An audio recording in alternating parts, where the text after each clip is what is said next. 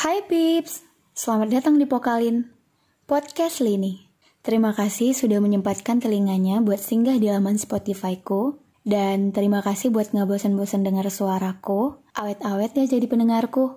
Untuk kalian yang ingin membagikan ceritanya lewat Pokalin, boleh email aku di linimauliza55@gmail.com atau DM Instagram aku di linimauliza-nya 2. Kenapa? Karena mungkin aja cerita kita sedikit banyaknya relate satu sama lain. Dan aku ingin orang-orang di luar sana tidak lagi memikirkan soal kayaknya aku doang deh yang ngerasain ini. Happy listening!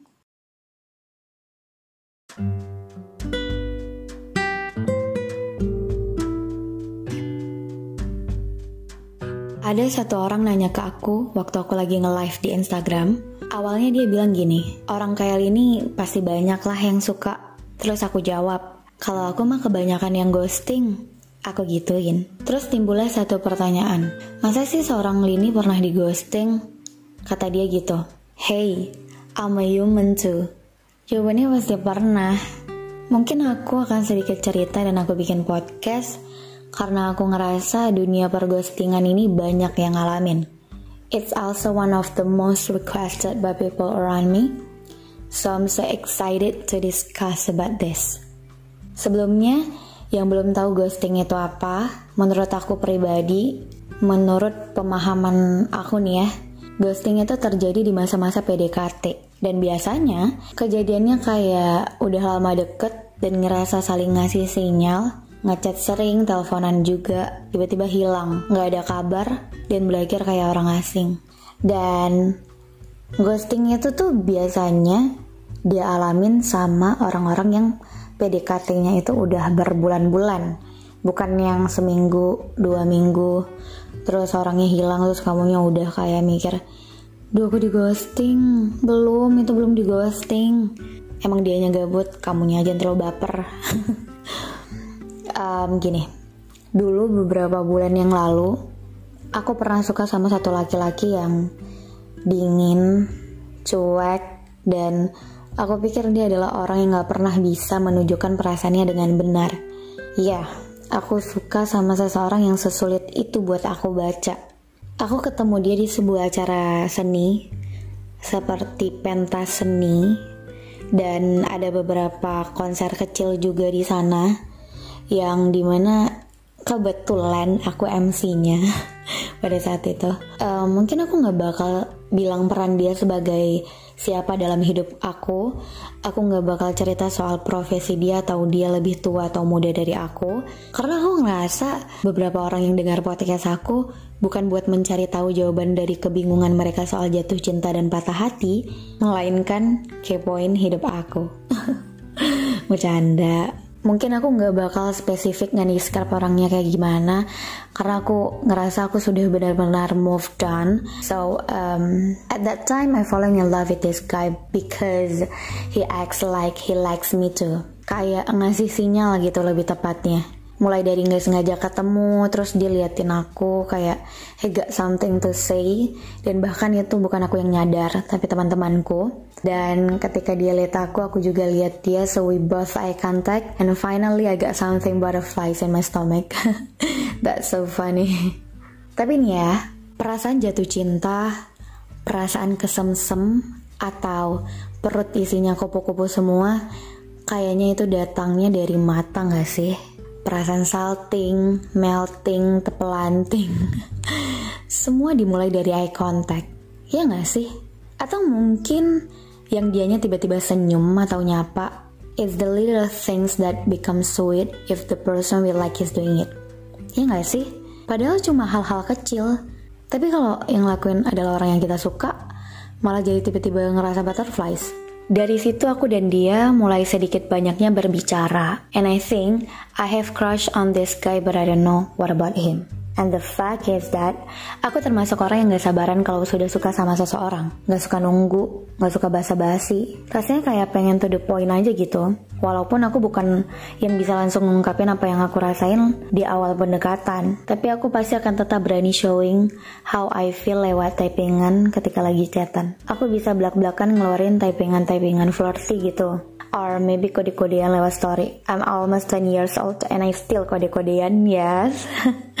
dan kode-kodean aku sangat merujuk so aku bisa bilang orangnya pasti merasa. Dan mungkin karena itu juga sekarang kami jadi asing banget. Ya karena dia nggak bisa balas perasaanku dan ternyata dia sudah punya kesukaannya sendiri. Dan itu bukan aku but now I'm really fine.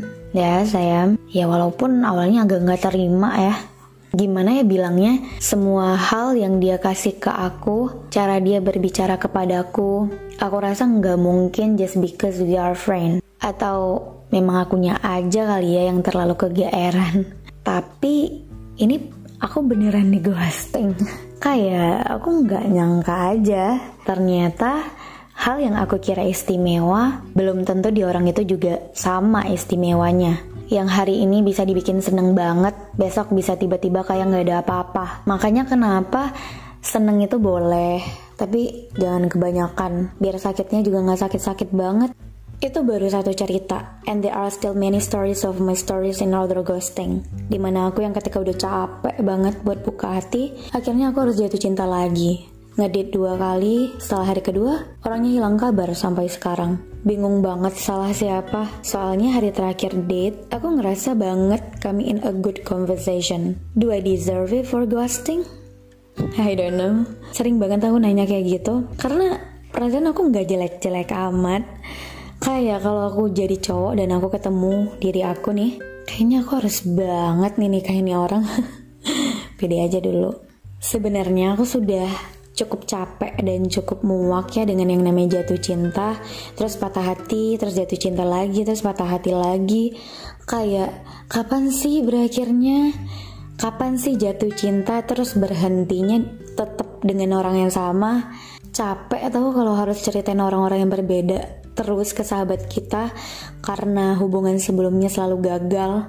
Kesannya kayak kitanya yang gak jelas. Kesannya kayak sana sini Padahal ya karena hubungan kemarin sudah selesai dan kebetulan ada yang nyoba buat buka hati lagi. Ya walaupun akhirnya harus salah orang lagi.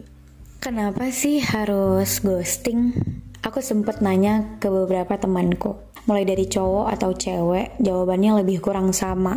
Katanya mungkin aja dia bosen atau ada satu hal yang bikin lawan jenis kamu gak interest, makanya dia ghosting kamu mungkin ngerasa kurang nyambung kali ya kamu bahas buah kesukaan eh dia jawabnya jerapah lebih kurang gitu sebenarnya ada dua hal yang aku ngerti dari orang yang ghosting atau orang yang di ghosting. Pertama, mungkin pelaku ghosting memang salah karena dia udah dengan sangat sengaja bikin anak orang baper dengan perilaku dia dan tiba-tiba hilang begitu saja.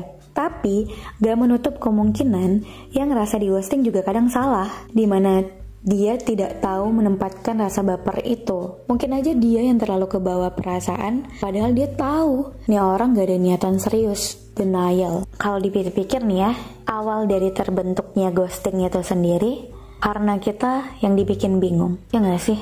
Dibikin bingung sampai kita bertanya ke diri kita sendiri, sebenarnya dia suka balik sama gue atau enggak sih? Karena menurutku awal dari ghosting itu adalah ketika kita yang kepedean kalau dia suka balik sama kita. Padahal mungkin aja enggak.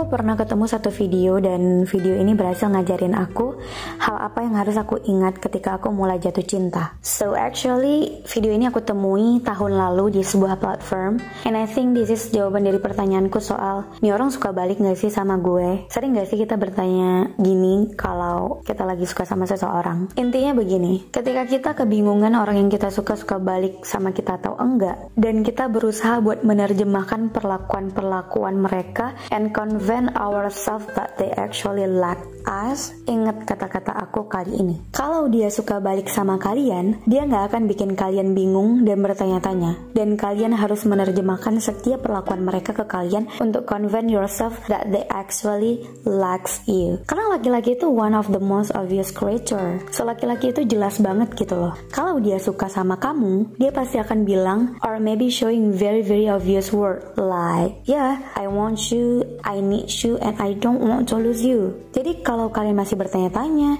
atau dibikin bingung sama sikap dan perlakuan dia, it's maybe because that they don't love you back and that's okay. Dan aku menyadari koneksi video itu ke kehidupan aku bahwa ada satu ketika um, ini beneran kejadian ya. Ada satu laki-laki yang dekat denganku tahun lalu tapi aku nggak menaruh perasaan lebih sama dia. Tapi semua sikap dan perilaku dia, aku tuh udah tahu arahnya mau ke mana. And ya, yeah, ujung-ujungnya dia nembak aku. I really appreciate that karena keberanian dia buat confess. Ya walaupun ujung-ujungnya aku gak bisa nerima. Dan kenapa aku bisa tahu arahnya ke mana sebelum dia confess? Ya karena perilaku dia yang mudah untuk aku terjemahkan gitu. And I think this is make sense kayak yang dibilang di video. Kalau dia suka sama kita, dia pasti nggak bertele-tele dalam menyampaikan perasaannya. Dan kita pasti tahu. I mean kalaupun orang yang malu buat nyatain tapi dia suka, pasti dia bakal nunjukin satu atau dua kode yang menuju ke arah sana, right? Pasti dia akan ngandelin berbagai cara buat bisa deket sama kamu. Mulai dari hal kecil kayak nyari sosial media kamu, terus follow, chat, dan ngirim pertanyaan random, and he give you more act of service service maybe. Kayak orang tuh kalau udah suka tuh kelihatan banget ya gak sih Nah, kalau aku bandingkan dengan satu kejadian lagi di mana aku yang mulai suka sama satu orang, tapi sikap dia bikin aku kayak Google Translate. Misal hari ini he give me more butterflies, terus aku mikir kayaknya nih orang suka balik dia sama gue, terus besoknya ngilang. Chat aku yang tiba-tiba nggak dibales, atau sikap dia yang tiba-tiba jadi dingin. Kita benar-benar dibikin jadi bingung banget. And that's mean maybe dia belum mau ke arah yang kita mau. Di mana kita ingin dia juga ngerasa apa yang kita rasain, but he just doesn't love you back and that is okay. You guys are worth more than that. You guys deserve someone who actually genuinely likes you back for whoever you are. So stop wasting your time right now. Jangan buang-buang waktu kalian buat hal yang sebenarnya kalian udah tahu endingnya nggak bakal bisa sama-sama. Stop sick of yourself. Siapa pun yang ada di benak kalian sekarang, drop them and stop wasting your time. Let focus on yourself, okay? So, pesan aku untuk kalian semua, kalau sedang tidak ingin sebuah hubungan, pikir-pikir dulu deketin anak orang. Dan buat kalian yang takut dikecewakan lagi, berhenti buat kepedean sebelum dia ngasih obvious word, kayak yang aku bilang di atas. Aku tahu, pergi adalah kata yang tidak pernah bisa kita pahami. Kenapa sih harus pergi? Kenapa harus meninggalkan? Tapi pergilah yang menjadi satu-satunya cara agar kita berhenti saling menyakiti. Kalau dia yang hilang, kamu juga harus ikutan hilang. Memang, kehilangan jadi peristiwa yang paling sulit untuk manusia.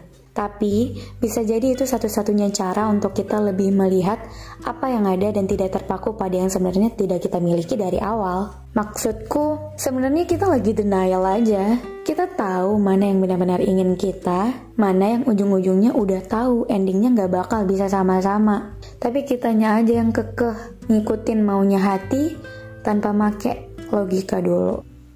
Oh iya, aku jadi keinget satu pesan ketika aku lagi curhat ke teman aku soal hubungan aku yang berakhir nggak baik. Dia berpesan begini, Lini, kamu nggak salah jatuh cinta, tapi kamu salah karena terlalu ngasih tahu kalau kamu cinta. Orang yang sudah sama kita aja, kalau tahu kita cinta banget sama dia, dia bisa semena-mena Gimana kamu yang hubungannya masih dalam kata temen? Dan di situ aku kayak, duh, bego banget tapi udah terlanjur. So aku pengen banget sekarang ngasih tahu kalian, stop buang-buang waktu ngejar orang yang maunya pergi. Berhenti buat nyari kayak kamu ke mana aja sih kok chat aku udah 6 jam belum dibales? Kamu ke mana aja sih kok chat aku seharian kamu anggurin? Berhenti overthinking terus galau, terus upload story, gak bakal merubah apa pun.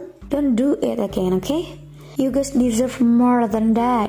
Suatu saat pasti kok kamu akan dipertemukan sama orang yang sesuai maunya kayak yang kamu mau. Kamu cuma perlu sabar, berbuat baik, dan biarin orang yang mau pergi itu pergi.